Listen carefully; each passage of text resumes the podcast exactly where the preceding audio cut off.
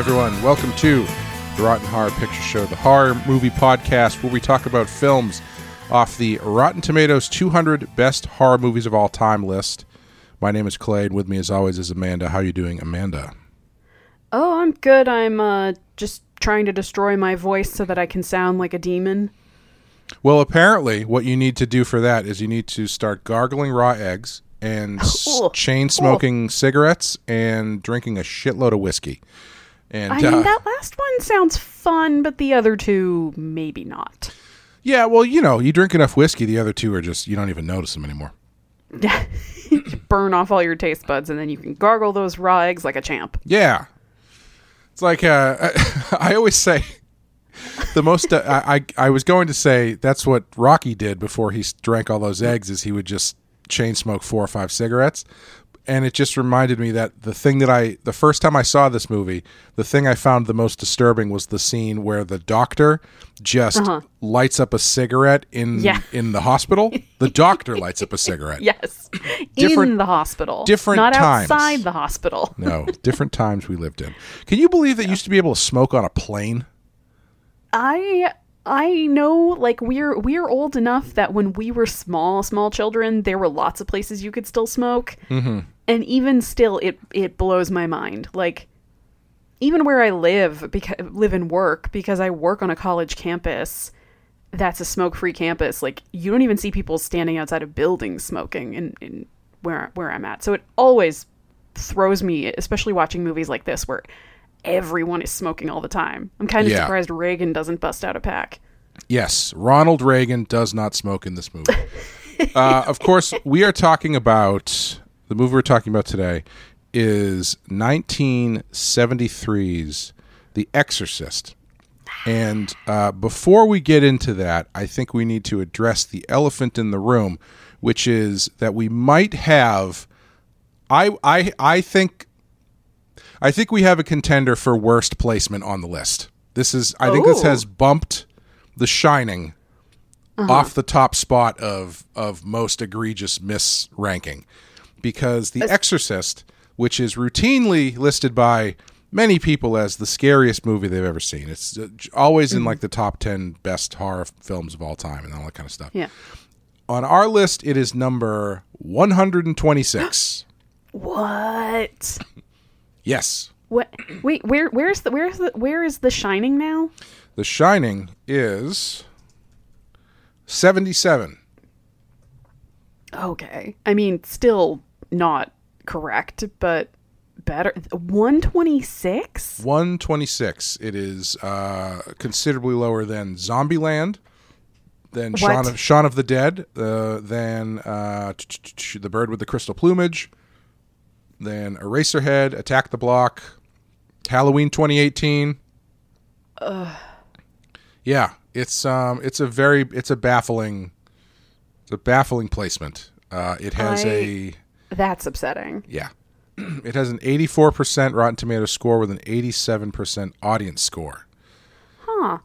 That's actually kind of lower than I expected for both of those. It's lower, but it's closer. Like I, I feel like a lot of times Yeah. they end up being polar opposites of each other, but this one's like kind of in the pocket, and I don't know if that's. I don't know. The, the, these movies, I, I have to imagine the reason that this is so low is just because there is so much ha- having been written about it over the years that Yeah. the uh, the rating just isn't it, it has evened out more than some of the things that have fewer re- reviews if because i'm assuming that's how the algorithm works i don't know why it does that but Right, or or like it's so overhyped that at this point there's enough people who've kind of said like everybody always said this was the scariest movie and I watched it and I thought it was boring and dumb. yes well There i was enough going to ask you i out there. was going to ask you have you seen this before is that is that your feeling about this movie Yes, as everyone knows, I think this movie is boring and dumb. no, um I love this movie so much. Um I don't remember when I first saw it. I I I have a feeling, and my mom listens to this podcast, so hi mom. Um hello she will correct amanda me. yes, that is her Christian name. Um, I have a feeling this was one of the movies that it's not that we weren't allowed to watch it, but I feel like in my family, my extended family especially, it would have been considered like poor taste Hmm. because I come from a very, very Catholic family. Mm-hmm. You And have uh, that- you have a Father Merrin in your family. No, a Father Karras in your family, don't you? Basically.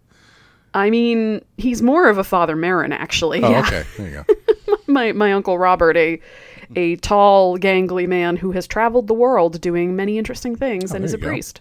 Excellent. Yeah. Um, no exorcisms that I know of, though. Well, not yet.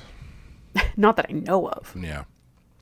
Uh, yeah, I uh my introduction to this movie, I think I got like the I don't want to say the perfect introduction, but Ooh. I hadn't seen this before the um two, 2000 re-release and it was kind of one that I had I, I was kind of just I was just getting into horror movies and stuff and and and so right around this time and I was and I was uh, going to church every week. And this movie came back out into theaters and the pastor of my church actually during his sermon uh, pleaded with people not to go see it. Oh wow. because it's because of its content and because of its uh you know i don't know blasphemous nature. I don't know. I it, it was it was something that was one of those things was like oh shit this is this must mean business. And then i think kind of the perfect way to convince every person in the in the congregation under the age of like 30 to go see it oh yes. It, well i i didn't end up seeing it in the theater but i did uh end up seeing it ironically with a bunch of my friends from church so uh, and it was I thought it was great. Like it, you know, it, it's it's one of those ones where I think the first time I saw it, I liked it, but it didn't blow me away because you know it had been hyped up so much, and you know there's there's talk of uh, of all the things that happen in this movie and Yeah, spoken of, very like- hushed tones. Right in the like apocryphal stories about people like fainting and running out of the theater Right. I actually kind of. I have one of those in my own family. My mother Oh. went to see this movie with my uncle Stephen, and apparently the scene this is he's not the only person this happened to. This apparently was was pretty common. Um, Mm-hmm. The scene where Regan gets uh, the thing in her neck at the hospital Ooh, and the yeah. blood starts spurting out. Oh yeah. Apparently, my uncle Stephen either did faint or almost fainted.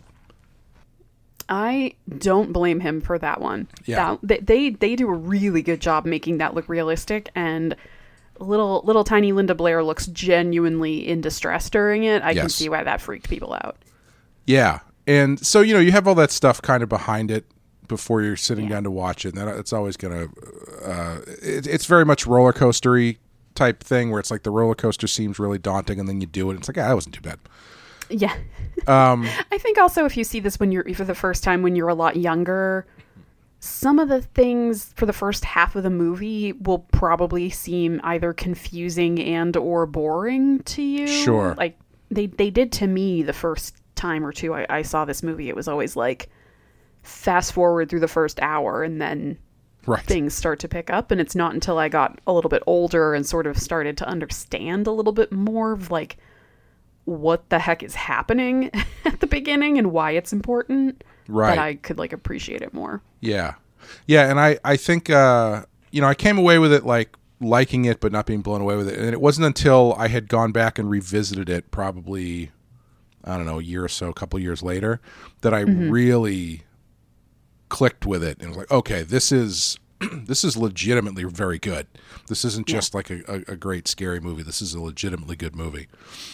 Um, and a movie we are going to take a quick break and then come back and talk about. So, be back in a second.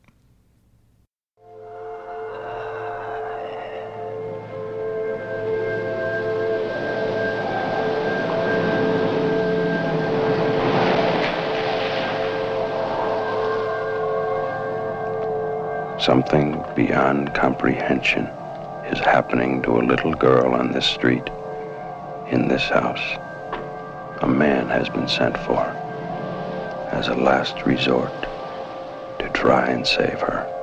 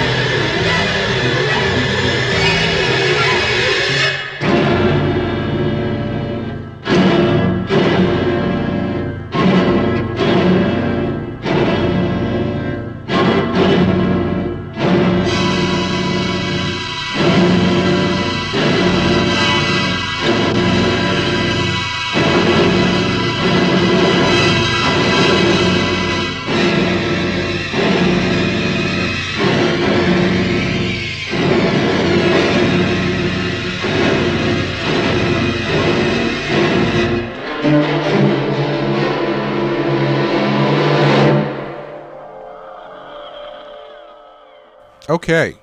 The Exorcist, 1973, directed by William Friedkin, the late, unfortunately, recently late, great William Friedkin, written by William Peter Blatty, adapted from his novel, starring Ellen Burstyn, Linda Blair, Lee J. Cobb, Jason Miller, Death himself. Uh, Jesus, I fucked that up. I was going to say Death himself, Max von Sydow, but he plays chess against Death. He isn't Death. But Aw. he is the voice of uh, Vigo the Carpathian in Ghostbusters 2.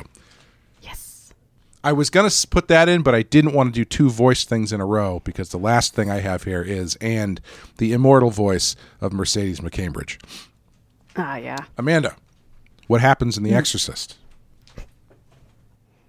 A girl gets possessed by an evil spirit.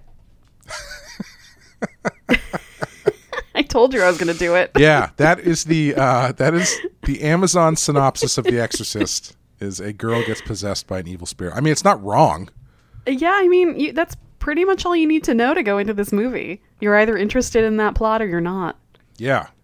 What's the one? What's the what's the the Amazon summary for like Dracula? Is it Eastern European man visits London? anyway, God, God, I hope so. well, Clay, some things you'll find in this movie include yes, Captain Howdy, aka Pazuzu. yes. Um, Pazuzu is a great name that I'm glad nobody says in the movie because it's very silly. It just makes me. Did you did you watch Futurama? Uh, not really. There's an episode in Futurama where one of the the the, the Dr. Farnsworth just shakes his fist and yells Pazuzu as a demon flies away. It's very good.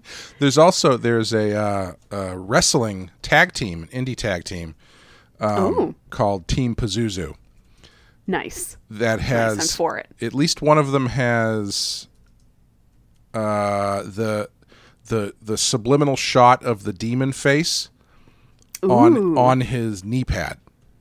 Nice. That's cool. Uh, you'll also find a staple of every woman's wardrobe: the sleep halter top. Yes, I I don't want to be presumptuous, but that seemed like something one might wear for the benefit of another person more than to be comfortable in at, at, at sleeping. But I could be wrong. I I don't know why anyone would wear that. to be honest. Well, sometimes your front front parts get cold and your back parts get warm. Your back parts get hot, and that's Yeah. why you you only need half a shirt. Exactly. Yeah, Just that's how why everybody in sleepaway camp wore those shirts. that's actually weirdly true. All the men in New Jersey in the, in the early All the '80s had men. very hot stomachs. Uh, you'll also find the Walt Disney version of the Ho Chi Minh story. Yeah, I think the strangest bit of this movie, and uh, the the part that even to this day I've seen this a, a number of times. The thing that always stands out to me as being the most superfluous is the fact that she that um, Chris MacNeil is filming a movie in Washington. Yes, yeah. She's it's a mo- it's a movie within a movie plot, and the movie has really nothing to do with anything. Yeah, it, you only get one scene of her on set, and uh, you get some of the other supporting characters are crew members. There's uh, uh, Burke Dennings, who's the director, who ends up uh, Right. Regan throws out the window. Um, is he also the one that Regan says she thinks that her mother has the hots for? Yes. I don't get that at all because that guy is a drunk who is not attractive. I think it's that he has a thing for Chris, oh, okay. and she's nice to him. And so everybody kind of is like, I mean, if you like him, and she's like, I mean, we're friends. Because I because this time Just a nice person. this time I thought he was the one uh, who Regan says you're going to die up there too. Oh no, that's the astronaut. He's an astronaut. Yeah. I I completely missed that. Anyway, he seems like a better boyfriend. Is my point. He seems like a much more handsome guy who's got. But he's gonna die up there, Clay. All right.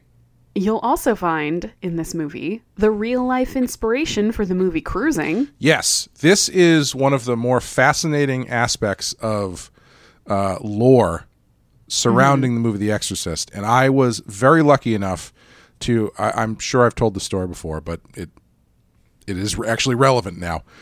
Um, I was very lucky enough to to see a screening of William Friedkin's Sorcerer, which was his follow up movie to The Exorcist that completely bombed, even though it's a fantastic movie and I highly recommend everybody see it.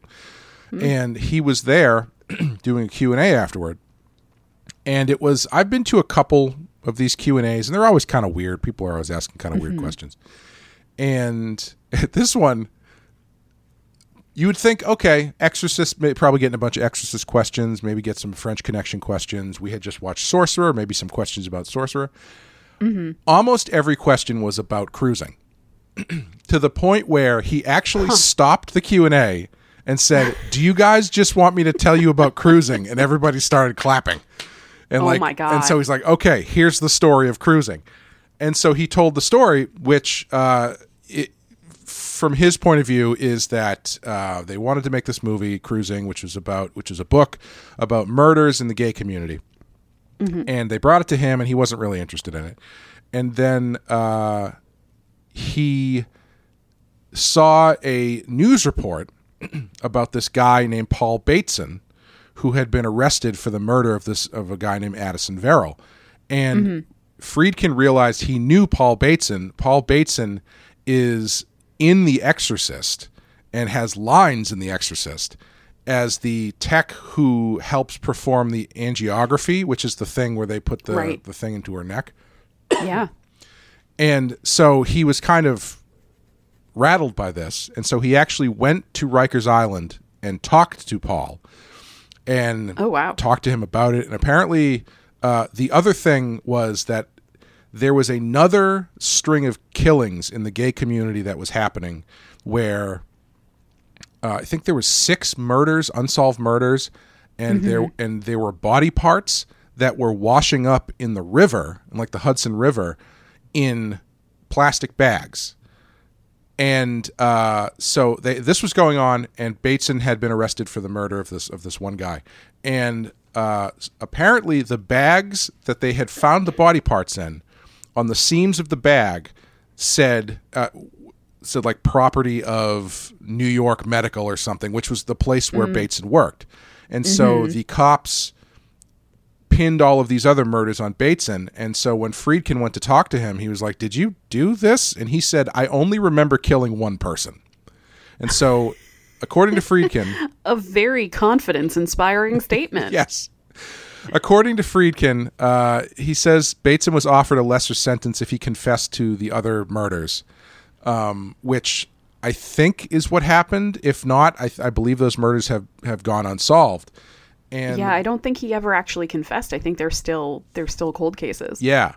And so after talking with Bateson and learning that Bateson uh, frequented uh, a lot of the gay clubs in New York and kind of getting uh, getting into these other murders that had been going on in this in this small community, he reappraised the cruising novel and decided to make the movie Cruising, which is a, a another very interesting movie that's worth watching and worth discussing because like man, talk about Talk about a movie that could never get made today, at least not by someone yeah. like Willie Fried, uh, Billy Friedkin. I think it's I think it's a really interesting movie, and it has a lot of stuff in it that I think other movies have taken from. Like I think there's a lot of uh, cruising in Zodiac. Um, but man, yeah, it's it's it's one of those movies where uh, it got a lot of flack for uh, depicting the uh, actions and and this gay culture in a certain way. But Friedkin was like, I w- I didn't make any of this up. Like I he he was friends with the guys who owned these clubs. And so he actually went to these clubs and was just shooting in the clubs. And so everybody who's in these movies doing the stuff they're doing is all just Yeah. stuff he got like basically documentary footage of. And so it's it's a it's a really crazy. interesting document of a very specific point in time um, that just I I I mean I don't know this for sure. I feel like it probably doesn't exist like that anymore, especially once you know AIDS came out and everything. You know when AIDS came out on DVD. Yeah. Anyway, Anyway, we still have some things you'll find in this movie, There's a, the point is, there's a real life murderer, possible serial killer in The Exorcist. Anyway, go ahead. uh, you'll also find priest self-defenestration. Yes. And what does that word mean? Because I didn't know. Oh, just just just chucking something out a window. Yes. Yes. Uh, you'll find one of the top 10 single greatest shots in movie history. Yeah. Uh, there's the shot where Merrin gets out of the car, which is the classic shot used in every promotional image of The Exorcist, has to be Yeah. top 10, one of the most recognizable and iconic shots in any movie. It's it's it's a perfect perfect shot. Yeah, it's so eerie. It's so good. I I believe I'm not 100% sure cuz I didn't read through the all of the 150 trivia bits, but I believe that they I think that they built the the facade of the front of that house like there it was an actual house that they built out to get that Oh. composition for that shot like the cuz if you look at the oh. building the building's a little weird cuz it's like a house but it's got this flat brick part up top yeah, and and, it's then kind the of got window the gate in the front. Yeah. yeah, I think they I think they fabricated that for the for the movie. Uh, and last but certainly not least, you'll find uh, pretty good parenting, actually. All things considered, probably some of the best parenting we've seen, Yeah, I mean, except you- for her you- dad. Her dad seems to be a Oh scumbag, yeah, yeah. but Well, we, we don't actually see him or, or what what kind of parent he is, good or bad. We're assuming bad because he's absentee, but um, Ellen Ellen Burstyn's character Chris is, for all intents and purposes, seems a really great, caring mother. yeah, and I think you know that might be a good place to jump into the actual uh, discussion of the movie because I the thing that really makes this work, on top of everything else of all the flashy stuff, is the time spent with Regan and her mother and the amazing performance from Ellen Burstyn. And Yeah. uh, I think I think there's another way you could go with this where she's not that great of a mom and she Yeah. being an actress and being busy all the time, she's kind of brushing Regan to the side, but that's really not how they're portrayed. She's portrayed as they're portrayed as having a pretty loving relationship. which I think is like really refreshing, not only because we specifically have done so many movies with questionable parenting, but because I think that's that kind of parent child relationship where there's already tension in it has become so ubiquitous it's almost stereotype. Right, yeah. and it's sort of like a shorthand way of like creating conflict and adding tension without really having to earn any of it. You just say like oh yeah a teenage a teenage daughter and and her mom are butting heads because that's what teenagers and their moms do. And mm-hmm. instead in this it's like no they actually really enjoy one another and they have a lot of fun together and they clearly genuinely care for one another it's it's actually kind of great to see not only because it's a, a breath of fresh air but also it makes what then happens between them so much more awful Right. like on- once Regan starts really showing signs of of possession and does such charming things as cramming her mother's face into her bloody crotch. Yes. Uh, it really drives home how twisted and fucked up that is. I bet Freud doesn't have a word for that. Maybe he does. I don't know. um, yeah, I, I think it also you also get great bits that I feel are very authentic. Where after that scene where Regan is like, "Are you gonna marry Mr. Dennings or whatever?" and she's like, "No, I, I love your father. I'll always love your father." And like the next scene is her on the phone being like, "Tell him he's a piece of shit because he won't call his fucking daughter." Which seems Yeah, seems it- very it uh, very authentic. Yeah, and it, and it's kind of like I think another way where it emphasizes that she is a good mom because in that second that second scene you're you're talking about where she's she's been trying to get the father on the phone because it's Regan's birthday and it's like wish your daughter a happy birthday you piece of shit. Um she doesn't know that Regan's listening Right. like yeah. Regan the, the way the way the scene is shot in the foreground we see Regan kind of leaning just out on uh, outside of a doorway on the wall and her mom is like down the hall in the next room with the door open on the phone and she's getting upset but she doesn't realize where Regan is. So like when Chris talks about the father to Regan or when she knows Regan's around, she doesn't shit talk him. Right. Yeah. It's when she doesn't she doesn't think she's there so she can kind of let loose and be like this asshole, I hate this guy. Yeah. But she's a good mom. She doesn't want to put her daughter in the middle of it and she's trying not to sour the relationship between between them, which I think is a nice subtle way of showing that like yeah, she's human and she loses her temper, but she she's trying to do what's best for her kid. Yeah, and I, I think what's what's nice is uh, they they they do this without drawing attention to it because every other possession movie I, or poltergeist movie I feel like requires somebody to call this out, but it's it's the thing where like anytime you watch a documentary or something on these things, poltergeist or whatever, they're always like mm-hmm. the perfect age for supernatural activity to pop up is is a girl who's going through puberty.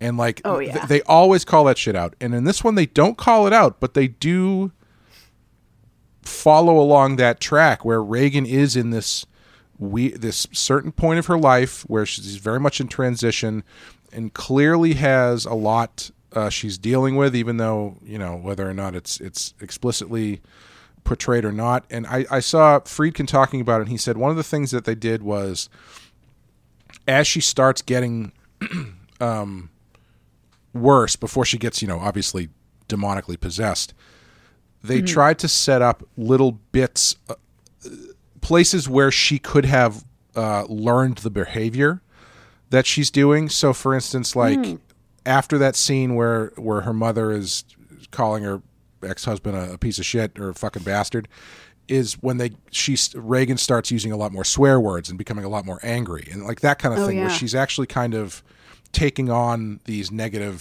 things that she's coming across as someone who is the child of a divorced family who probably is moving around a lot. She's on the cover of a of a magazine, uh, like a tabloid, uh, and it's it's a really nice subtle way to portray Regan as someone who is very much in flux and in the tradition of these stories might be open to uh, I don't mean open like she's going to choose it, but just like she's an open vessel for the the kind of demon that that would come in and take her over. Yeah, like like she's sort of uniquely vulnerable because of the place she's at in her life. Right. Because like her identity has been destabilized by the fact that she's growing up and, and she doesn't know who she's growing into, but she's probably not the little kid that her mom still sees her as. Like right, right. there is that when when they show her the magazine cover, Chris says, "I don't like that picture of you. You look too mature." Right. Yeah. and it's this like very kind of funny thing because I, I feel like we've all had those those family members who are like we, when we i think especially when you're a girl and especially when you're younger there's this sort of accidental policing of what you look like like you know you look too sure. grown up for your age kind of thing and it's like a very relatable moment and very much something you can understand why a parent would say that because they're you know she's looking at Regan and still seeing a little her little her little girl her Of little course. little kid Yeah. Um, but at the same time yeah it, it, it kind of goes to this depending on how you look at her she's she's not anymore really Right. Yeah. She would be right in the crosshairs of everybody who works at sleepaway camp. Yeah. Ugh. Ugh. But you know, I so I I have not read the book The Exorcist. I was going to ask if I'm- you had. I, I I would be interested. I'm thinking I might just for the hell of it. Yeah, I, I would right now, really like to. on mic, page one.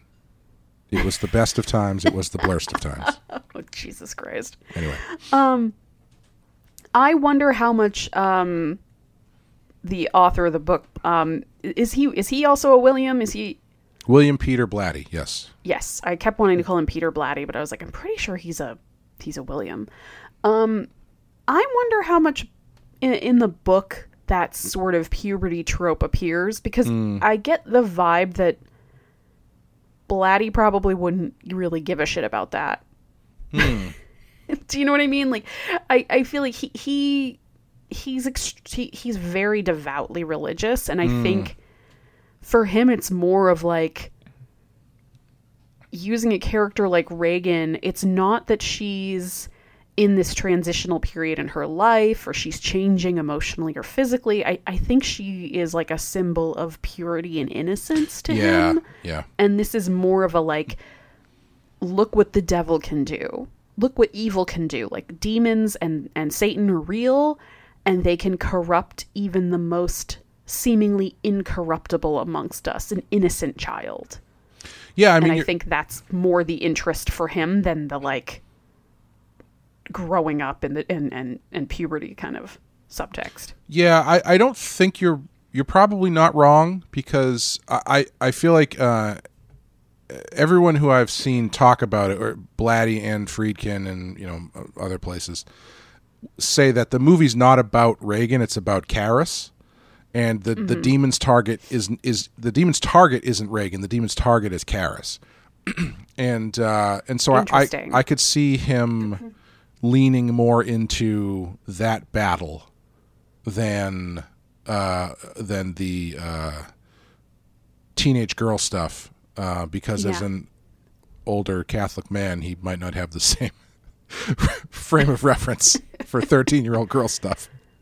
Well, yeah, because I, I I do think, and I think especially back then, the line between childhood and adulthood was a lot sharper in a lot of ways. Like nowadays, I feel like we have all of these like categories and subcategories for youth and, Sure. and young adulthood. Like you're a kid and then you're a tween and then you're a teen and then you're like college age where you're a young adult you're not really an adult yet but you're definitely not a kid and then you're out of college and, and you're sort of an adult now but you're not really Yeah, like we, we break it down into these much more like nuanced buckets and, and, and transitional periods in, in life but i think you know for much more of modern understanding an 11 or 12 year old was just a child that that's just a kid yeah, yeah.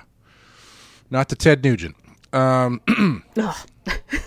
I, I can't. You know that came across my my my desk the other day, uh, and I had forgotten about that. And it's one of those things that I I'm I I feel like a lot of people have forgotten about that about the fact that Ted Nugent um, had a family sign over conservatorship of their 13 year old daughter to him so he could have sex with her.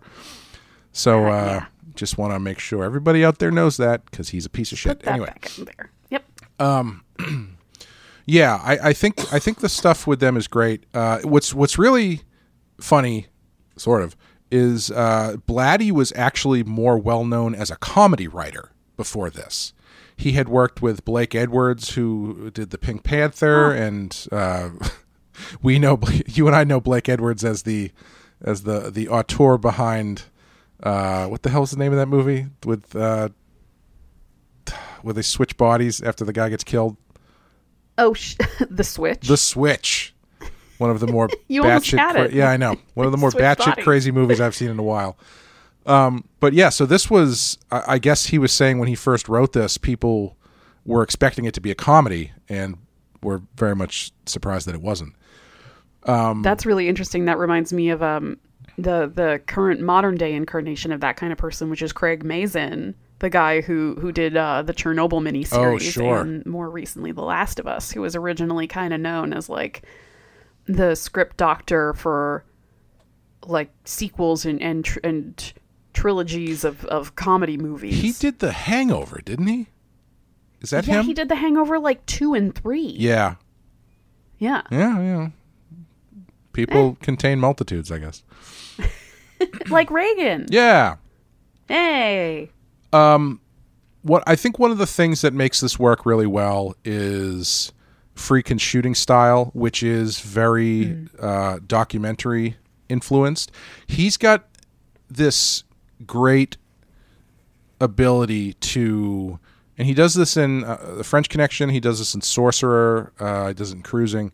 He he's got this great ability to shoot a fictional movie that has documentary feeling to it, but doesn't feel like it's trying to be a documentary. If that makes sense. Yeah, it does, and I and I think coupled with that, he gets very, what's the word, naturalistic Yes. performances out of actors. I, I think he does a really good job of keeping people grounded in in a level of realism, even when things around them are going really far off the rails. Yeah, he's he's a, a, a, a he he was a huge stickler for realism. Um, and the movie starts, uh, uh, of course, with Merrin in Iraq, uh, doing on a archaeological expedition, which they shot Nineveh. in Nineveh. Yes, which they shot at an actual archaeological uh, dig in Nineveh. So I mean, you can't Yeah. you can't you can't buy that kind of production design. But like a, a lot of the most of the stuff in in Iraq is just on the street filming. It, it- it's not actors. It's just So cool. Max von Sydow interacting with the people uh, in in the town in the marketplace.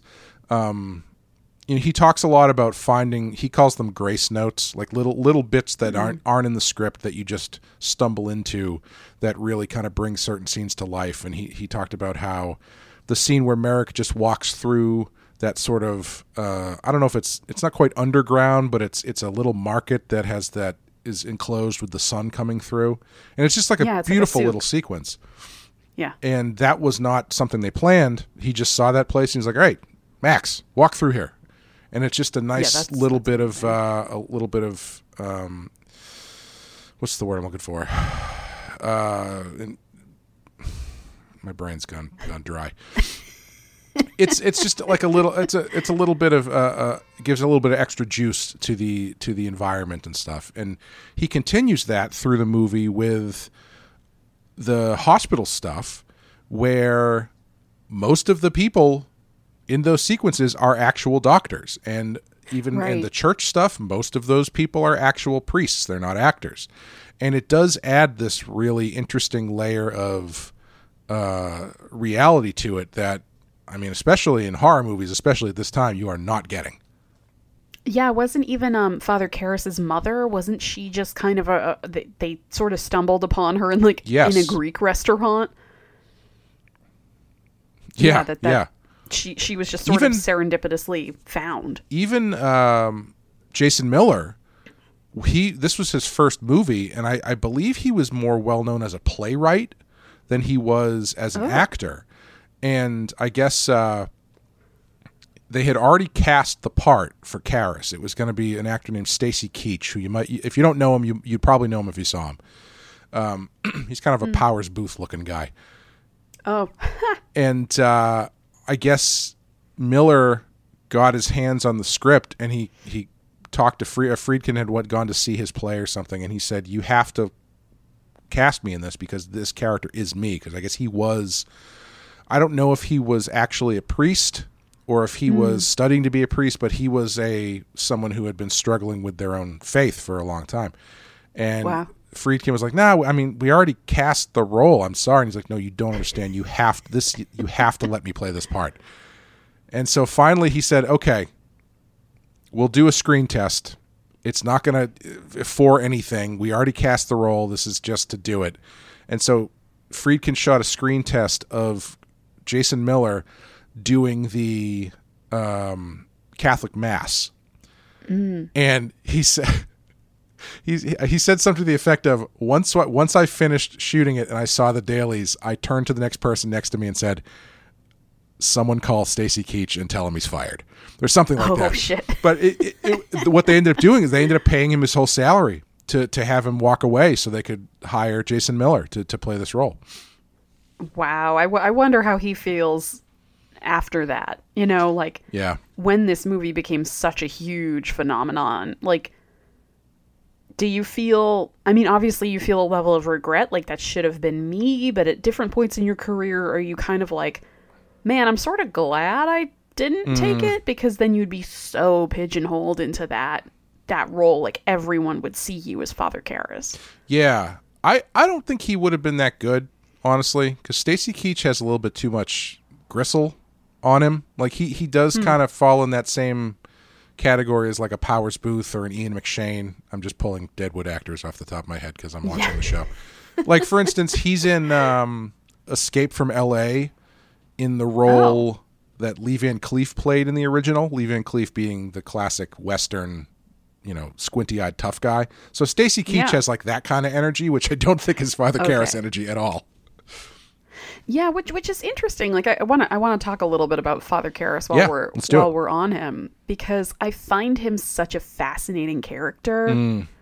Like he's he is so gentle seeming. Like when he talks to Chris, even when he disagrees with her and upsets her, and she starts kind of yelling at him, he never gets angry or upset back. He's very he's like a very calm presence. He's very even keeled, even as he's going through this like deep crisis of faith and this deep amount of grief over his mother dying in you know kind of kind of impoverished circumstances.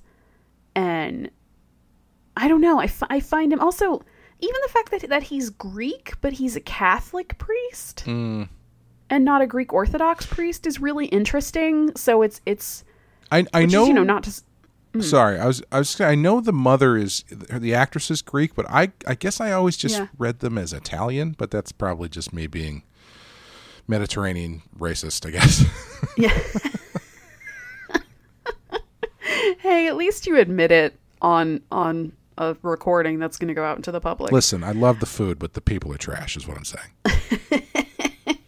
spoken like a true McCormick.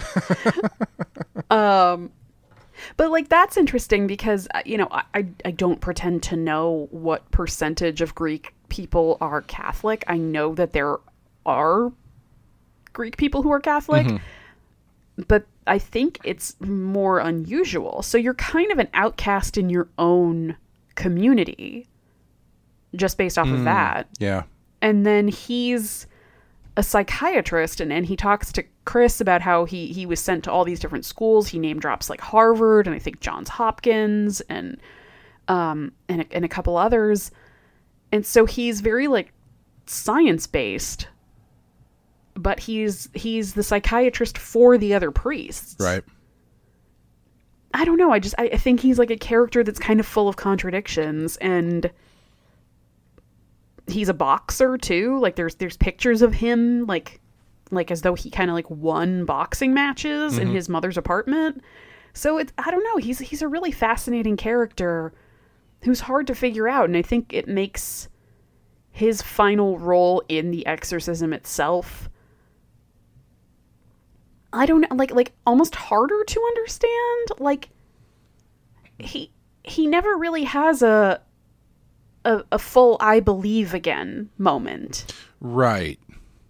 Like he never in, in fact his faith is so shaken and, and his own like emotional and mental fortitude is so weakened that Father Merrin's gonna get rid of him. He's just like, get out. You can't you can't handle this. Right. Yeah. I'll do it myself. Which is against the exorcism rules, by the way. Right. Um, you're supposed to have two priests, not just one. Just in case one of them dies from a heart attack in the middle of it, like Merrin does.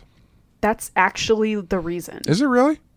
Yeah, yeah, you have two priests in case one of them dies during this era, during the, the ritual. Yeah, you got to finish the ritual. That's the thing. uh, The, the number one rule about ma- magic rituals: you got to finish the ritual. Otherwise, Close all the doors you open. Yep, exactly. But yeah, that's he, he never, that's he- actually that phrase has. when uh, every time someone closes a door, God opens a window, whatever it is. There, he's actually it's actually talking about exorcism rites in that instance. Um, but yeah, Karras Karras never has a, a a kind of relighting of his faith. In a weird way, you can sort of read what happens as him kind of giving up. Like Yeah, that's like, interesting. He's out of options. Yeah. He kind of he, he's he's in like a desperate place and he doesn't have the strength in his faith in God to be able to just cast the demon out. So he has to resort to this sort of like abominable choice of damning himself in order to save someone else because he can't do the full ritual. Yeah, that that is interesting because I, I feel like the the popular reading of of this, at least the mm-hmm. reading that is the counterpoint to, well, The Exorcist is a movie, a blasphemous movie that's about evil, is that mm. it is about Karras who has a, a, a who has lost his faith finding it again and good triumphing over evil. And i don't know i'm kind of on the same page as you where i don't know if i can 100% say that i agree with that at least not in the way i mean we may as well since we're kind of dancing around it let's just get into the, the ending because I, I friedkin and blatty were very um they butted heads quite a bit about the ending and like Friedkin did not know how to end the movie. And I and I understand because I don't know how you given all the things that you have set up and and followed through in this movie, I feel like Karras all of a sudden just uh taking up taking up the cross of his dead mentor and with the light of God shining down in his head saying the power of Christ Right. compels you and then the the devil just goes away it feels really uh cheap you know like that doesn't feel Yeah. like in line with this movie at all but on the, on the other hand it's tough to defend that ending as this being like this great triumph for for good when the, the thing that gets the demon out of her is Karras just beating the shit out of her yeah, just like punching a child Yeah. in the face. we were we, i was joking around last night say because there's a new one coming out that um, david gordon green is doing and david gordon green he did the, the most recent halloween trilogy and he is one of the creators of righteous gemstones and vice principals with danny mcbride and i was saying man if the priest in his exorcist is jesse gemstone sign me up because the first thing he's doing is he's pulling a gun you want to talk about possession? How about possession of a dangerous weapon, motherfucker? That'd be the first thing he says. And once he starts, he would go. He wouldn't even do the rites. He would just start beating her up. And apparently yeah. that works. 12 year old child or not. but yeah, and also like the the thing about faith is that you don't have evidence to Right. back up your belief. Right. Once you have evidence, it stops being faith and just starts being fact. Like so so Karras has to kind of see not only Regan's behavior when she's being possessed, that doesn't even convince him. When mm. when when Father Merrin shows up, Karras is still talking about multiple personality disorder and like medical symptoms and, and treatments. And Merrin's just like, no.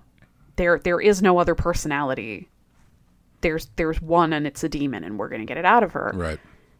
And so even seeing her sort of like overt symptoms isn't enough to convince him that something supernatural is happening here. It's not until they start doing the exorcism rites and she's like channeling his dead mother and she's levitating off the bed fully and I- her head's turning on around backwards. I'll tell you, the the first time I saw this, the scariest shot in the movie was for me when was when Karras walks in and Regan has turned into his mother, and they Oh have yeah.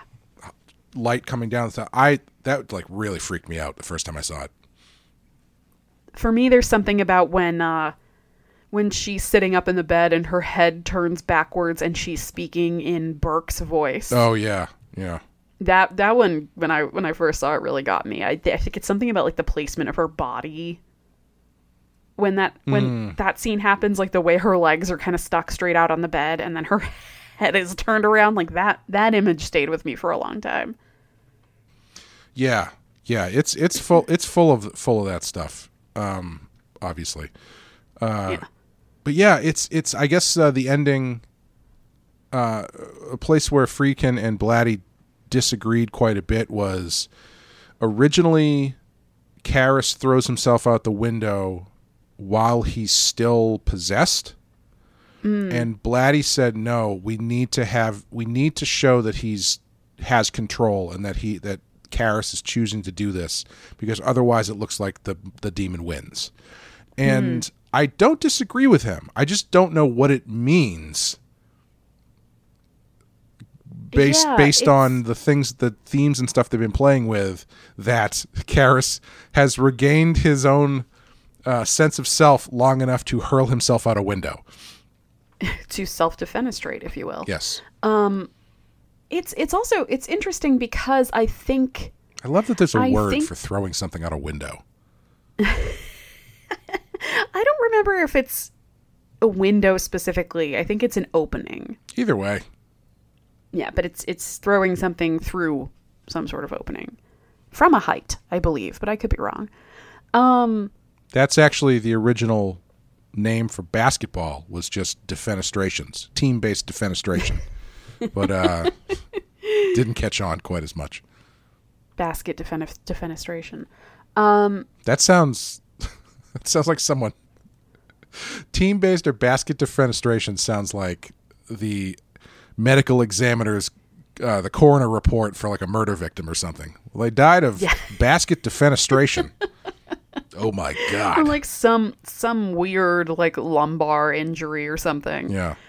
Um multiple defenestrations to the upper thorax. Cuz it's a bug, I, I- I- guess. I think I think the ending is have having Karras take the demon into himself and then have that last moment of self-control and then killing himself I think is supposed to be read as like kind of an ultimate sacrifice. Hmm. Not only in the sense of he's losing his life obviously but he's given up salvation for his immortal soul because right. a he allowed a demon to possess him but also b if he's the one in control he's committing suicide and suicides don't go to heaven in in like very traditional christian belief systems like a su- suicide is a sin against god because you're you're taking away the life god gave you and and that's a sin and therefore you don't get to go to you know, eternal paradise. You, I think, in some Christian constructions, you go to a version of purgatory, and in others, you just go to hell. Well, they actually have a sidestep around that as well, which makes things a little Ah. bit more continuously confusing. Uh, the scene where uh, Father Dyer is with him as he's dying on the Right. on the ground, he's giving him the last rites, and apparently Right. the fact that he has enough strength to like squeeze Dyer's hand is Mm-hmm. I, on the commentary. Friedkin was saying that is indication that he has he is uh, um, um Like competent enough to. yeah, and that he has uh, uh, what's the fucking word I'm looking for? It um, not not he's not he's not absolving himself. He's confessing his sins, basically whatever the word is there. So he's actually being active in in uh, uh, his absolute absolution. You know what I mean? Got it. Yeah. Huh. Interesting. I, I wonder. I wonder if in in real life Catholicism, if that would stand up. I imagine it would. Yeah, I don't know. I don't know. I haven't seen the rule book. It's a Uh, very long rule book. yeah, lots of names. Yeah. I never got past. so I and tried. so begat so and so. I tried to read the so-and-so. Bible twice, and both times I stopped at the name section. I feel like the name section is in there specifically to to to f- weed out the people who who aren't gonna who aren't gonna take this seriously. Yeah, yeah. As soon as you get through that section, it says, "Now that all the weaklings are gone, Yes, let's we talk. can get down to the real business. Here's how you live forever." but before we do that, here's a bunch of cool action sequences that take place in Israel. Right. Um, Some of them in Nineveh. Yes. Yeah, it's it's uh I I think it's a really it's an ending that I I think you can really kind of take your own uh, int- interpretation of Uh, Sure. because and uh, part of me feels like I don't know if that's by design or if it's just because they don't entirely know what their ending means that they're kind Yeah. of just like yeah I find it to be in line with the way a lot of the rest of this movie plays which is even I think even now still can be disorienting because oh yeah. Friedkin's not really giving you a lot of. He's not really holding your hand for much of this movie. So Right. there's a lot of like uh, time and environment or location jumping that he is not telling you it's happening. So, for instance, Yeah. it took me a long time to realize that Karras, Karras's mother lives in New York. They never say it's New York. They just show that it's New York because of uh, the subway system and like the brownstones that she lives in. But they never talk about the fact that she. I think maybe once they they mention that she lives in New York, like offhandedly after she's died or something. But Right, right. Like, oh, Father Karras had to travel to New York. You know, his mother died or something like that. but they're they're not calling that out really to tell you that they're changing locations. It just seems like, well, I met we met Karras in D.C. I guess he Right. must still be in D. And your brain isn't really, unless you're really paying attention, your brain's not really registering the fact that he's just gone to New York for the weekend. Right. Um, And there's a lot of that in there. Like when they get into the hospital stuff, I think one of the things that's so freaky about the hospital stuff is they're not stopping to tell you what they're doing to her. They just show it to you. And Right. this time I noticed that there's there's a certain uh, something about the medical tests that they're running feels almost ceremonial in the same way that the exorcism does at the end. Sp- The thing that sp- stood out to me the most was I don't know if it's the MRI machine. I don't know what the hell it is. The one that's like really loud and like spinning around her head. yeah, I, th- I think that's a version of like an MRI. an early I'm MRI. sure. Yeah, I was looking at that, and it, it just like triggered. It registered in my head as like almost a a pagan ritual, like they they would show in like a movie about voodoo or something, where someone is chanting over someone's body, shaking like Yeah. a, a bone necklace or something. Like in that moment, it felt as uh, silly and pagan to me as anything else would. And Right, and, and and probably from Regan's point of view, either one of those options or the exorcism itself is they're all going to be equally incomprehensible to her Yeah. because like you said, no one's like stopping to explain here's what we're doing, here's why we're doing it, here's the result that we're hoping to see. Like she's just put under the power of these adults and then has to just kind of lay there and allow these things to happen to her. Right. Yeah. It's there. There's that stuff seems like as much of an exorcism as the actual exorcism does. Yeah, and I, I have to say that like um what it, what it, what is she she has like an like an angiogram an ar- arteriogram or something Mm-hmm. with the um the blood spurting out and they have to kind of insert something. It's an angiography, I believe it's called. Ugh. Ugh.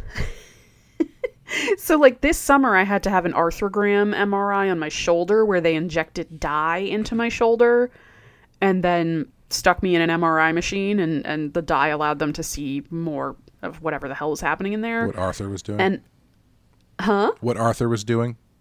Yes, yes, exactly. Arthur, the little man who lives in my mouth.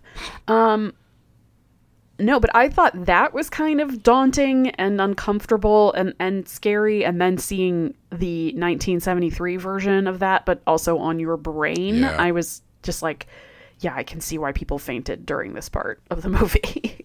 Yeah, and I, you know, I think that that whole sequence, if you are a younger person and have or don't have a certain set of life experience, I think mm-hmm. that that whole section can come off as kind of boring, and it's like, oh, get to the, you know, it was a demon movie, you know. yeah. But I think once you have been in a situation where there's something wrong with you and no one can figure out what it is, or more importantly, mm-hmm. if you have a, a, a loved one who's in that situation, that stuff gets Yeah. so much more tense and so much more trying on on on your your your psyche to go through. You know? Yeah, because there's the feeling of helplessness Yeah. and and confusion. You really even if things have been explained to you, if you've never had to go through something like that before, like you people can tell you like when I had this proce- procedure done on my shoulder, it was explained to me like four times. Mm-hmm. Like my my PT doctor explained it to me, my orthopedic doctor explained it to me. They explained it to me when I got in there and then everybody as they were doing the different steps was telling me what they were doing mm. and and explaining kind of what was happening and it was still really daunting and terrifying and, and kind of hard to hold all of this information in your mind when you're going through something that's that tense and stressful so i think especially when it has to do with the human brain it really adds another level of terror because it, it's kind of like they keep telling her don't move and Right. you think like well if she moves is she just going to screw up the picture that they're getting or Right. is she going to cause them to like poke something in her brain and and like ugh it's it's really freaky when you think about it Yeah, my dad was uh, was doing a um, uh, a medical study a couple of years ago, and that required him to do an MRI, and and he was in the machine. He's like, it was uncomfortable enough as it was because you can't move, and he's in a really uncomfortable position. And he said, Right. and then my back started to cramp. And I couldn't do anything about it. And so he's laying there in the machine, having to keep still while his back muscles are just like s- twisting, like they're wringing out a rag. And he was like, It's the most uncomfortable I've ever been in my life. yeah jesus ugh What do you think of uh, Merrin? well i've already explained to you that he reminds me very much of my uncle Yes. so I, I have i have a warm warm feeling towards merrin um i think well first I'll say, i think max von sydow is just such a fantastic actor Oh, that nothing i yeah. can say is going to be enough um so there there's he Merrin the character has that going for him that he's portrayed by somebody who's so so good at his craft Mm. um I really I really like the character of Merrin because he's so separate from the rest of the movie. Mm. Like there's something mysterious about him. Like why even though he's a priest is he out on archaeological digs? Sure, yeah. what what is it just academic is is he looking for specific types of artifacts is like what what is going on with that? And and Trying to find one of those fact that- Pazuzu statues with the giant wangers on them. they don't bring a lot of attention to it, but that Pazuzu statue no they they let it they let it speak for itself. Yeah. Did you hear the story um and i have no idea how true this is but the but the story that um they shipped that statue to I, they tried to ship it to iraq and it got lost in the mail? No. And it got sent to like Australia or Oh, something, jeez. and some poor unsuspecting person in customs opened it up. Was just face to face with that giant, giant dong. Um, but I, you know, I I like Merrin because because of the mystery. I think like they they don't they don't come in and, and give him some sort of tragic backstory. They don't elaborate too much on like why do they think of him right away when when there's potentially an exorcism to be done. They mention that he has experience with it because that's basically the only bit of backstory you get on Merrin is that he was involved in an exorcism in Africa or something like 20 years ago. Right, and, and and you have to assume that it went well if they want him to do it again. I guess, yeah. Yeah. So like you're Unless you're he's sort like- of teased. Unless like- the unless the exorcist is like a weatherman where it's like, yeah, yeah it only works like 50% of the time, but that's yeah. that's, that's a pretty good ratio for an exorcist. Um.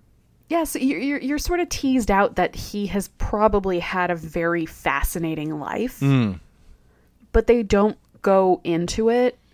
And I think when when you look at him, I think especially coming from like a, a Catholic background, he's like the sort of priest you would want to have. Mm. You know, like like if you're going to go and confess to somebody, you you want it to be somebody who feels almost mystical in a way like like you can kind of believe that this person has a special relationship with god he doesn't feel just like an average person Yeah. so having him come in to do this ceremony gives it more gravitas and impact i think Yeah, I guess um I guess they were originally the studio wanted Marlon Brando to play that character. But uh, Friedkin said no because he was too much of a presence that it would turn the movie into a Marlon Brando movie. Yeah, I get that. Um, and I think Max von Sydow is, is the perfect kind of actor to bring that gravitas, but he's someone who at that point probably isn't super well known in America. I mean, as we were we were talking about last night we were watching we couldn't believe uh, he's only 44 here. The the, the old age makeup in this movie on him is I I it's it's so good. Yeah. Like I was convinced that he was in his 70s in the 70s and Yeah. when I saw him in a movie in like the 2000s I briefly believed in immortality. I was just like how is this man still alive? He's 140 years old. for 50 minutes you thought there were there was immortals on the earth. And I thought Max von, von Sydow was one of them. And I was I was ready to believe because the the the age makeup in this is so good. and even so well done. w- you know we I watched it streaming in HD on Amazon on a big screen and it still looks good like it, it there's Right. so- a lot of times that stuff kind of breaks down the illusion for old age makeup but it still looks really good even still now In in one of the one of the Blade Runner the Blade Runner sequel, I think they put someone in. oh uh, Prometheus they There put it Uh. Guy wanna- Pierce in there you go. Thank you. hilarious old age makeup for no reason I, I'm glad that I had the wrong movie. And I was about to say Jared Leto, which was the wrong actor, and you still got it. You still got me there. Oh, Thank you know, they did also. Jared Leto is in Blade Runner 2049, but I don't think he's in old age makeup. I think yeah, I think I'm conflating the. Yeah, yeah. Yeah, that's one of the more baffling choices. Because when you see a younger actor clearly in old age makeup, that means at some point you are going to see the younger version of the actor. But they don't do that in Prometheus. It's just Guy Mm-hmm. No, Pearce in old age makeup. and I, I think I, I heard somewhere, I don't know if it was on the commentary for that or, or something, that it wasn't that it wasn't like they had cut some scenes or anything. It was just that Guy Pearce wanted to work with Ridley Scott. And they're like, all right, we'll throw him in this character. What the hell? Yeah, yeah, he'll just make him the old man. Um, yeah. But Ma- Max von Sydow does a good job, I think, too, of moving like Mm. he's older. Like he doesn't over exaggerate it, but there is a certain kind of, I don't know, almost unsteadiness at times where he's trying to like climb the hill on on, on the excavation site, and Yeah. he seems like he has to kind of be a little more. A little more considerate about where he's kind of placing his feet and like how he's doing it but it's not it doesn't come off as like cartoony i think i think it's well done Right. Yeah. You know, they. I guess um, Friedkin was saying that when he was bringing this, sh- when people were reading the script, the same the same thing everybody said to him was, "Well, you're going to cut the uh, Iraq sequence, right?" Like everybody, even Blatty was like, "I assume we're going to cut the Iraq stuff," and he was like, "Absolutely not," because that sets Yeah, the so entire cool. tone for the whole thing, and it also it that scene allows you to not have to explain much about Merrin because you introduce him Yeah. in the and in that scene too. They're not he's not you know feeding you this information about him. It's just there's a general unease about what Merrin's doing and the things he's finding in that Yeah. weird standoff that he has with the Pazuzu statue where it's like, okay, Yeah. something's going on between these two guys. Not Right, really sure like, what that is. dogs there's like stray dogs fighting at the foot of the statue and there's armed guards guarding the excavation site it's it's like okay something uncomfortable is happening here Yeah, and it's the kind of thing where when he comes back at the end, you kind of get this sense that he's fighting the demon that he knows, even though they never say that once in the entire. Like I always got the that was always the Yeah. impression that I got was like, oh yeah, well this is the demon from the beginning. So Oh, right of course, right he's either hunting through the world or has somehow accidentally released and therefore this is his Oh, I never considered that. Yeah, I, I i don't yeah i don't know he seems like I mean, with all that digging that he does, he might have unearthed some sort of Necronomicon and let Pazuzu out. Pazuzu. um, We should talk about uh, Regan in her yes more garish, ghoulish form. Linda blair is so good in this She is. I I don't want to take anything away from her because obviously her performance is great. Like especially when they really get her juiced up at the end. Yeah. The the the fact that they got her to to do some of that just like staring off into the distance stuff is just it's it's it's really unnerving. Right, and I know I know they eventually use the amazing voice actor for the demon's Yes. voice, but she still delivers the lines when they're filming. Yes. And I read something somewhere where Max von Sydow was so disturbed Yep. by what she was saying that he, he forgot his line. It's it's funny though because like it it really is the sum of all the parts that create the magic. Because I don't know if you've seen the clips of her saying some of those lines without the the voiceover, but it's got a it's got a it's got big uh, Peter Mayhew in the Chewie costume before they put the Chewie noises on top of his voice energy, or like David Prowse saying the Darth Vader lines, because it's Yeah. because it's always it's like her laying there and just hear, Karras, your mother sucks cocks in hell. And it's just, it just it doesn't have the zip obviously, and so it's not until you layer on this uh, horribly tortured performance from almost literally from Mercedes McCambridge that it all really starts to sing. I guess apparently uh, Linda Blair got nominated for an Academy Award for this, and it wasn't Oh, wow. until after she was nominated that the Academy realized that wasn't her. Because I guess Mercedes McCambridge was not credited by her own request on the, on the initial prints of the film, and Oh, so wow. They just assumed that it was I don't know audio trickery or something. But Right, but right, after but, but that it was her voice underneath, Yes. uh, Linda Blair's voice underneath it all, yeah. but apparently it is uh, the uh, procedure of the academy that they they will not rescind a nomination, uh, and so all of that sort of kind of they're saying uh, one of the reasons why she probably didn't win was because mm. it was like oh she's up there but does she deserve to be up there you know that kind of bullshit but Right, right. Sort of like if it's if it's a combination, if the performance itself is a combination of different actors, then how do you, yeah, how do you credit one over the other? Right. Yeah. Yeah. Yeah. But I mean, her the stuff that they do with her is is abs- is still unbelievable. I, it's the makeup. The, the makeup is by Dick Smith, who is the master of movie makeup. I think you know as great as the people are who came after him. He was uh, Rick Baker's teacher. Um, I, I, Dick Smith is like he was the guy. You know, he he did Yeah. he did some of the best stuff that's ever been done.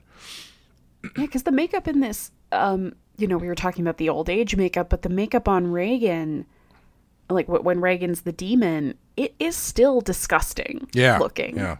And and like you were saying, even on the big screen HD TV, like like it still looks gross when she's full Pazuzu. My my favorite shots are when her eyes go white are great, and I I also mm-hmm. love when she's just sort of like writhing around and the and the green stuff is just like slowly oozing out of her mouth. Those Ugh, that, that's so the best gross. one. Yeah, I love that. and they get it all over the priest's stole, and they have to like run into the bathroom to do some laundry real quick. And you know the, the thing that's so amazing, or the thing I love about her demon makeup is, um, it is insane and it is intense, but they Yeah. never really go too far away from her actual features. Like there's hmm. the tendency now is to you know everybody's got to have these giant brow pieces and really sharp jagged demonic looking cheekbones and stuff and it always kind of takes me out a lot of the times when they do that stuff but here they you can still see Regan's face they don't like really distort her her cherubic kind of look too much Yeah. and so it really it really uh, makes it pop Right, and it makes it all the more terrifying conceptually because when you're looking at her, you can still see a little girl in there. Right, it's yeah. not like just fully this this completely grotesque monster with like sharp teeth and and extra eyeballs or or whatever. It's like no, she still she looks really fucked up, but like you can still see her face beneath it all. Yeah. Do you like the uh the actual exorcism sequence? I I do. I think it really works well where it's like these two men who are coming at it from very different points of view and who are supposed to be there like to support one another. And I don't mean that like in in like the way we use that kind of term now like I'm here to support you. It's like no, y- y- like Handshakes and hugs, act- baby. That's all they need. right like like Karras actually has a role to play in the exorcism and he does it poorly. Right. Like yeah. he's not good at it. He he he doesn't have the responses ready.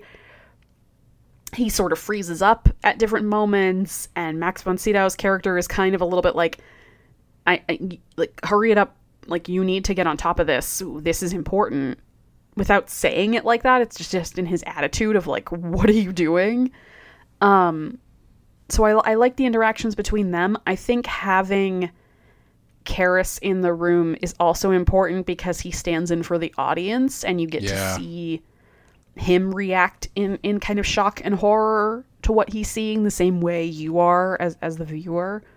Um, and yeah, I think all those the effects still really work. I think like yeah, the the, the, the pea soup just just sort of coming out of her mouth and the the levitation and all of that stuff still really freaks you out when you watch it. It's great. Yeah, and it's so it's so simple. Like most of that stuff is so Yeah. simply done. There, a lot of it is the same kind of stuff they do, like in magic tricks, like the levitations and stuff like that. It's not, it's not three hundred million dollar special effects. You know.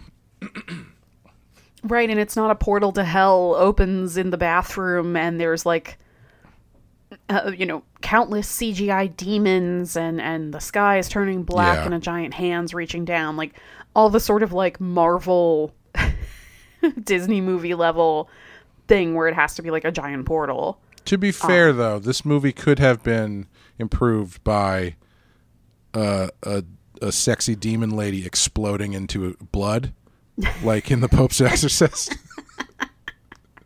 yeah.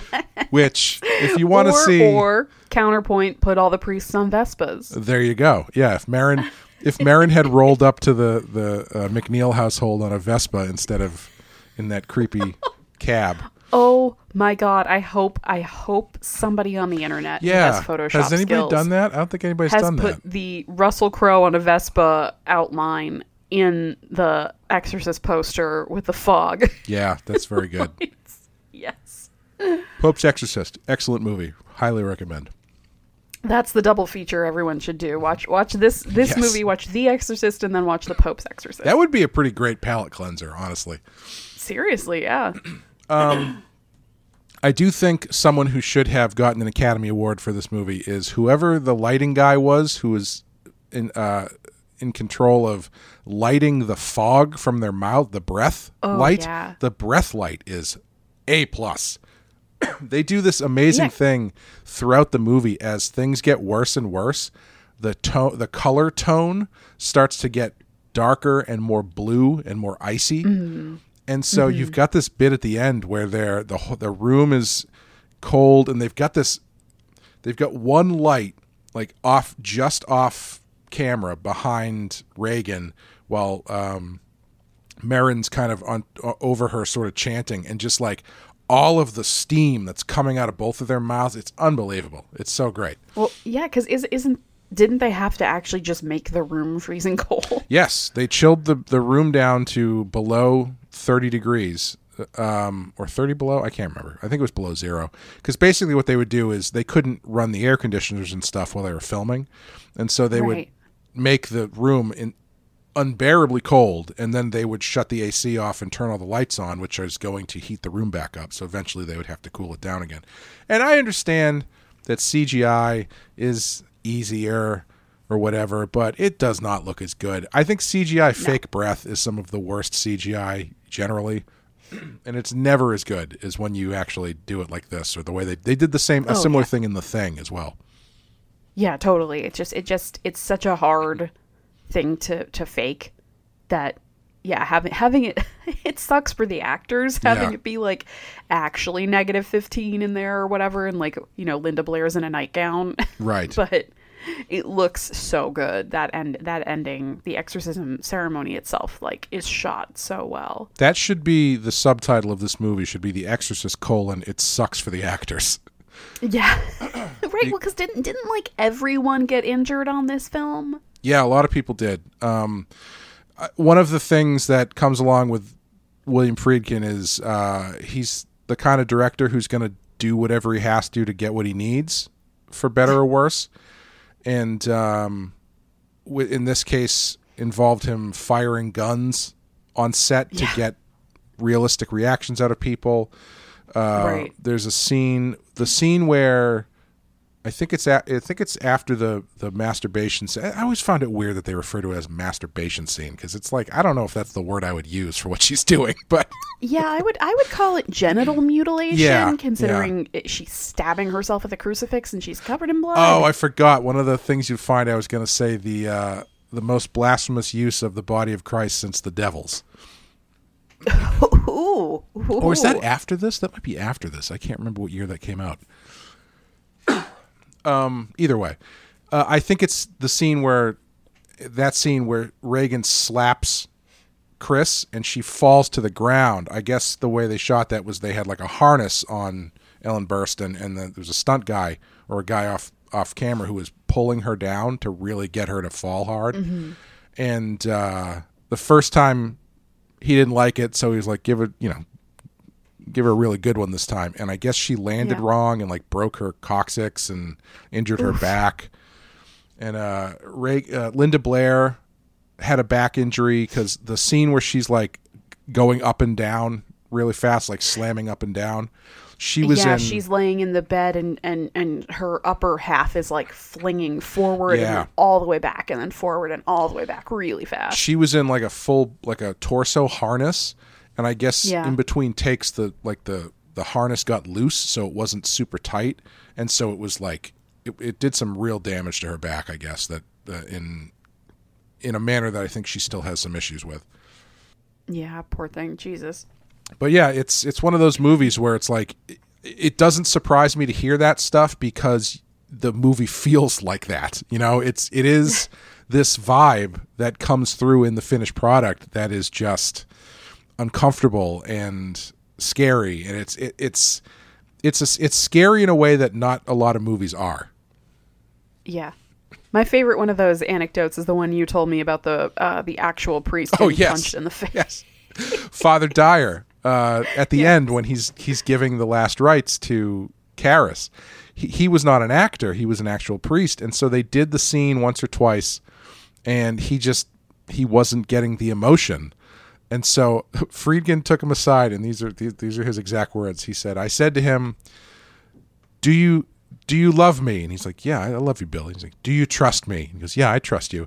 And then he leaned back and slapped him as hard as he could in the oh. face. And then he said, "Roll camera," and he said, "Go do the scene now." And that's the take in the movie is ha- him having just had the shit slapped out of him, Yeah. and he nailed it. He got it. Oh yeah, yeah. He looks so genuinely distraught, and it's like, yeah, because his friend just hit him in the face. Yeah, it's you know, I, I that stuff is so fascinating because like I I don't know. I, I feel like it's tough to be more outraged by that than the person it happens to. You know what I mean? And if and if the end of the day they're like, hey, we got we, we did it the way we needed to do it and it looks great, and it's like, well, okay, well, you know. But if you're coming away from it still being like he should not have done that, I was appalled. Then it's like, okay, that's probably you probably shouldn't be slapping people on the movie set. Full stop. But I don't know. Movies are movies are I'm, weird. I'm, I'm more bothered by the like, you know, Ellen Burstyn breaking bones and Linda Yeah. Blair having back problems for the rest of her life Yeah. from the time she was like 15 onwards, or how, or how maybe she was actually 12 in this movie. yeah. um, That kind of stuff. Then I'm like, that's a bridge too far. I also think you probably shouldn't be slapping people, but I have a feeling that uh, Father Dyer there was was okay after getting slapped. Yeah. You know, I I'm not going to advocate for uh, fewer safety regulations and on, on movie sets. However, there is just a different feeling when you're watching a movie from like the 70s even into the 80s where you can just tell it is a miracle nobody died.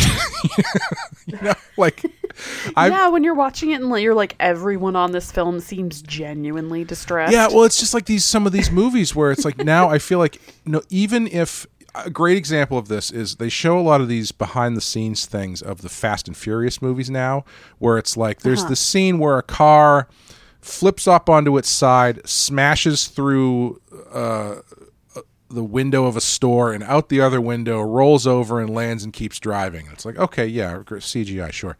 And then they show you the behind the scenes thing, and they actually did it. Like they actually built a rig that would, you know, smash this car through the store, flip it over, and then, you know, could drive away or whatever. And you see the behind the scenes thing, you go, oh, that's really cool. And then you see it in the movie, and they've touched it up and smoothed it out so much with computers that it doesn't feel real at all. And so even when they do this stuff for real, it just doesn't have any weight to it anymore. And so when you're watching these movies from the 70s, like I've been watching these uh, Italian crime movies that all have car chases in them. And I'm sure I've talked about this before. Yep. And there's just a something about these car chases because you know that they're not faking any of this stuff. They're not using computers, and for in these movies, most of the time, they're not even getting permission, and they're just like hitting the road with a camera. They get it, and hopefully don't get arrested. And there's something that's just so much more electric about that. yeah. And I again, I don't want to advocate for less safety or anything because obviously that's ridiculous. But I don't know how you can emulate that feel without doing something for real.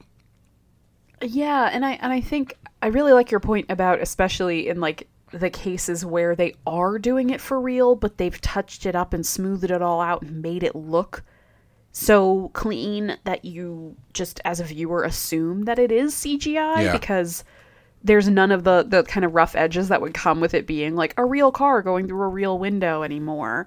Um I think that happens a lot in like a lot of the the Tom Cruise stuff where he, you know, does all his own stunts and they're all insane and da da da. But it's become so easy to fake this stuff with the help of computers that even when you do see it done for real, it feels less impressive because part of your brain is going, nah, I mean, they probably did CGI to put that in, or they, they touched that up. They made that jump look bigger than it was. It's all like kind of computer tricks. And Yeah. I don't know if you can really come back from that. I think the one movie that I've seen in the past, I don't know, ten years, that I I legitimately felt that level of excitement and this that sort of ooh this feels dangerous is Mad Max Fury Road. That's the, the the only one that I've seen where it's like this feels like those older movies. Yeah, yeah. Like the, the this this person feels like they are actually getting dragged by a car. Yeah, and I'm sure you know. I'm sure there's plenty of tricks in there. There's probably a lot more CGI than you think there is, but for whatever reason, George Miller figured out how to make it feel have that same level of tension to it that that a lot Yeah. of m- movies uh, don't have anymore. I love car destruction movies. I love car violence.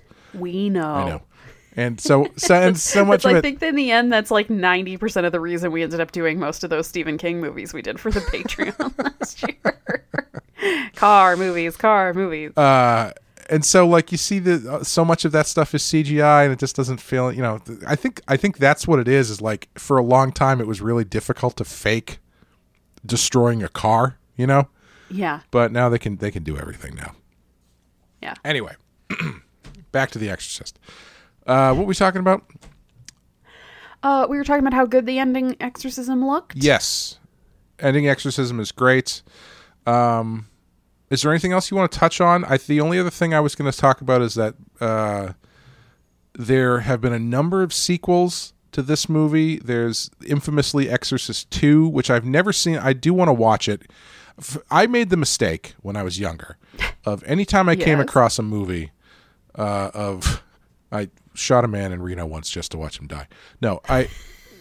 anytime I come across a movie where someone's like, "Oh, that movie's terrible," or "This is oh, this is inf- infamously a terrible movie," I would just go, "Eh, I don't need to watch this." Then I regret that almost every time because there's I always find something interesting about them, and Exorcist Two is one of those movies that I have yet to go, actually go back and watch because I know it's an infamously bad movie. Um, and it's got uh, yeah. Linda Blair comes back as Regan. Um, R- Richard Burton is in it. I, I don't even know really know what it's what it's about, but uh, for a long time, the another movie that was like, oh yeah, this is terrible, don't even watch it, is Exorcist Three, and I think most people have come around to realizing that Exorcist Three is fucking great. So I have to say, I've I've never seen two. I only watched three like within the last three months, and I am obsessed with Mm. It's it. so good. I don't want to talk too much about it now because I'm tempted to use it as a future wild card because Oh, I think you should absolutely. it's batshit crazy and it's so great and, and I and I just I love it almost as much as I love this movie. that was one of those movies that I found early on in my exploration from a list of like scariest movie moments. And if you've seen the movie, you obviously know what moment I'm referencing. But uh, Yes, I do. Uh, and so I was I was very happy to watch that and go like, this is actually pretty great.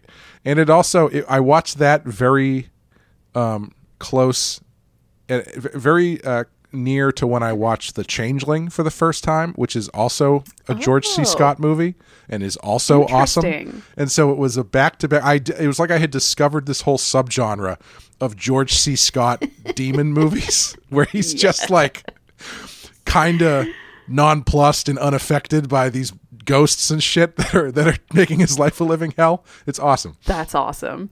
who do you who do you prefer as uh as the cop um lee, lee j cobb or or uh george c scott because it's the same Oh character god. I mean, you got to say George C. Scott. He's just he's he's so ridiculous and and so great. I, I love him. yeah i guess so one little bit of interesting trivia because i can't not bring up columbo anymore is that apparently friedkin It's taken over your whole brain. it really has friedkin and blatty think that peter falk's performance as columbo is drawn from lee j cobb playing the uh, kinderman in this movie Oh. I don't think that's the case, mainly because uh, my first instinct was it's not the case because the first Columbo, Columbo was a the first Columbo story was a play fr from the late '60s, and Oh. uh, so the character existed, and the show had been on the air since '71, I think, and so he was out there yeah. as this character. he's got a beat. However, Blatty on the on his commentary for The Exorcist talks about how when he first when the book was first optioned, which was in like 1970, I think, maybe 69, 69 or 70. One of the things that he wrote into his contract was that he would retain the rights to explore a television show starring Kinderman because he was so confident that Kinderman was going to be like this breakout character, sort Oh. of this detective who kind of is a little bit plays a little bit uh, uh, unassuming and coming off Yeah, as he yeah. doesn't know as much as he actually does, and he thinks that basically the fact that he wanted to hold on to that so much basically he was saying like i wanted to hang on to this thing and they they let me do it. But then shortly after that this show columbo started with a character that was very similar to this character from the exorcist that, that this time was the book. And uh, i i think it's just one of those coincidences you know? Yeah, this this feels a this this feels like a stretch to it's me. a stretch Like, yeah especially since yeah. peter falk had been playing that character since 1969 or whatever but Right. uh Yeah, but that is interesting. There is there's definitely parallels there between those characters. That being said, would I love to see Lieutenant Columbo in The Exorcist? Absolutely. Yes. I would love to see how he would handle this. I feel like that would be the crossover of your dreams. the actually the the thing in the movie that is hundred percent a Columbo move is when Kinderman asks Chris MacNeil for an autograph. Because Columbo Oh, yeah. does that all the time. Anytime he's he's working someone who's famous, says it's for his daughter. yeah, anytime he's working someone who's famous, he's like very starstruck and always asks for an autograph or something at like the most inopportune time. Or he does this other thing where he tends to ask someone how much something costs, which is really funny. Uh, anyway, Oh, excuse me. join me on Columbo Cast. Uh, the uh, they uh, I mentioned they re-released this in, in 2000 as the Exorcist, the version you've never seen, which had a lot of stuff cut back into it. And I realized as we were watching this last night, I don't know if I had watched it since I had seen that version because I very clearly remember the ending being after the MacNeils drive away, uh, Dyer runs into Kinderman and they kind of strike up a conversation and Kinderman asks him if he wants to go to the movies.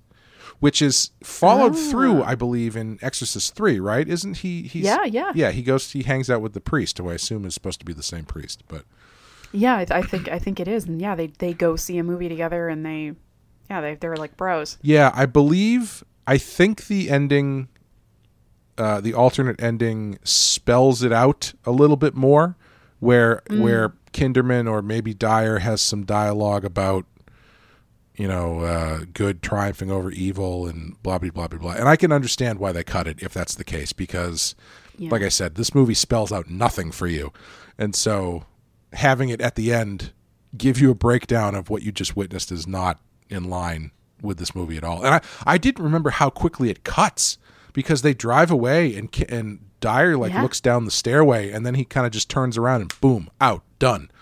Yep, yep, yeah.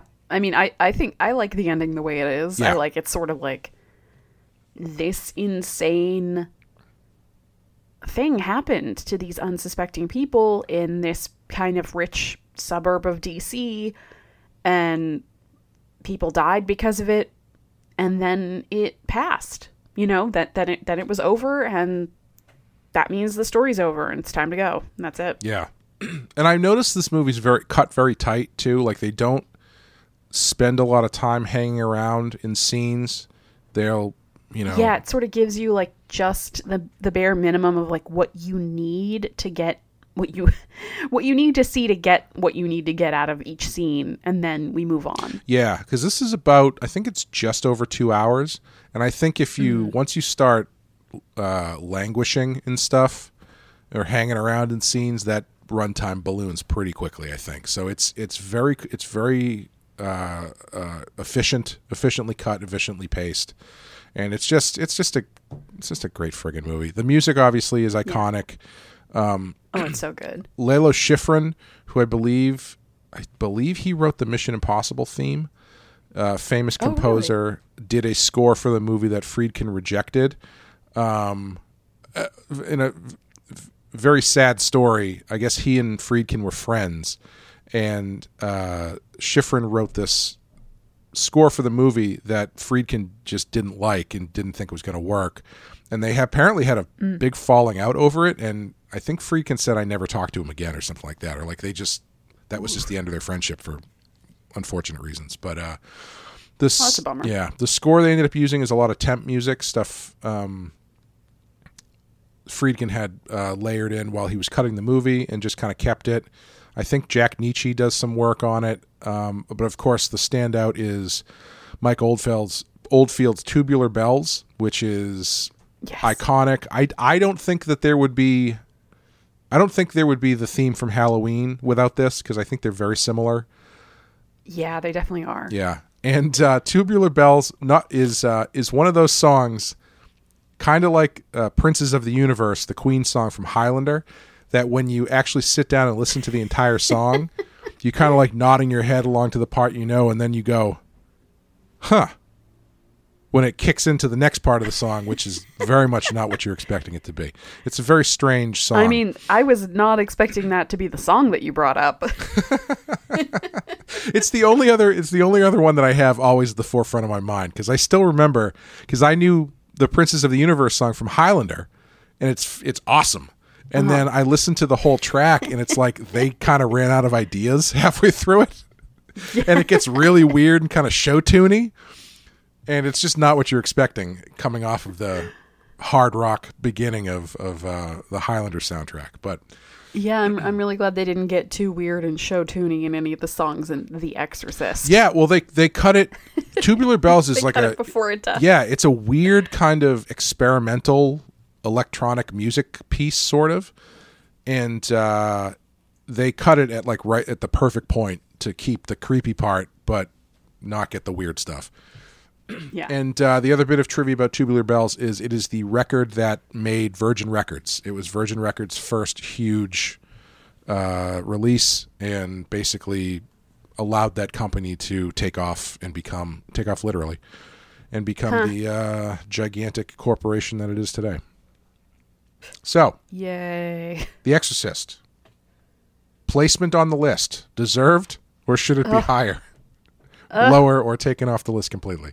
Uh, I, I'm kind of insulted you're even asking. I know. I mean, I think this should be top top ten, definitely. Yeah. Top five, probably. Like, I'm I'm I'm willing to be argued that it shouldn't be number one, Mm-hmm. But I think it should be damn close. Just uh, in case anyone needs a refresher, the top 10 are A Quiet Place, The Invisible Man from 2020, Night of the Hunter, Nosferatu from 1922, King Kong, Alien, Us, The Cabinet of Dr. Caligari, Get Out, and Psycho. Look, I have nothing against any of those movies, Mm-hmm. But the majority of them I do not think belong in the top ten greatest horror movies of all time. No, I. A, a Quiet Place being at number 10 is unhinged. Yeah. the movie's I- I fine. think- I understand a quiet place being in there more than the the uh, Invisible Man. Yeah, I would say that as well. Yeah, Quiet Place Yeah. and Invisible Man probably a little bit overhyped in uh, in this particular list. Yeah. Um, Yeah, obviously this is iconic and one of the. Uh, uh, uh, I mean, it's it's it's one of like two movies on this list that were nominated for an Oscar. You know, the other being Silence of the Lambs. I think. Which is also an amazing movie. Yes. Um. Yeah. Unless uh, you have anything else you want to say about The Exorcist before we sign off. I I mean I feel like I, I like I know there was an entire podcast series done on just this movie. so we I feel like by necessity have just glossed over so many different things and side characters and so much nuance and stuff that I'm sure we did not talk about. We didn't talk about the fact that I'm continuously confused as at the use of the word cunting. I didn't know is it an adjective? It is a is it a verb? I don't know. Look, I think it's supposed to be an adjective. In this context, we would have to find a, a Brit or an Aussie and ask them because I, I'm not qualified. You're not going to make your aunt happy until you say the word, okay? and that's why I'm not going to say it. Good night, folks. Anyway, uh, I hit the randomizer button. Beep, boop, boop, beep, boop, boop, boop, boop. And next up, we are getting weird. We have number 170, David Cronenberg's Videodrome. Oh, okay. That is a tonal shift. Yes, quite a bit. Although another movie where at the end they didn't really know what the hell the ending was going to be. So similar in that regard. which I understand more for Videodrome than I do for this movie because, uh, Yeah. yeah, Long live the new it's That's a weird fucking movie. Um, but yeah, I think that's going to do it for us. I think you're right, though. I think we could. I think you could talk about this for hours and hours if you if you wanted to. Absolutely. Yeah. But uh, thank you guys for listening. If you want to help support the show, you can head over to patreon.com slash the Pensky file and follow along with us as we go through the Video Nasties list this year. Amanda and I are covering films off the infamous Video Nasties list. In August, we are doing Tobe Hooper's The Fun House. We've done uh, Mario Bava's Bay of Blood. We've done Possession. We've done, uh, geez, uh, Lucio Fulci's Beyond, all sorts of good stuff in there. So check Yeah. that out. And uh, yeah, and if you like comic books, I have a comic book on the shelves right now called Batman White Knight Presents Generation Joker. So pick that up. Be much obliged. And uh, yeah, I think that's I think that's it. Thank you guys for listening. Thank you, Amanda. Thank you. We'll see you next time. Bye, everyone.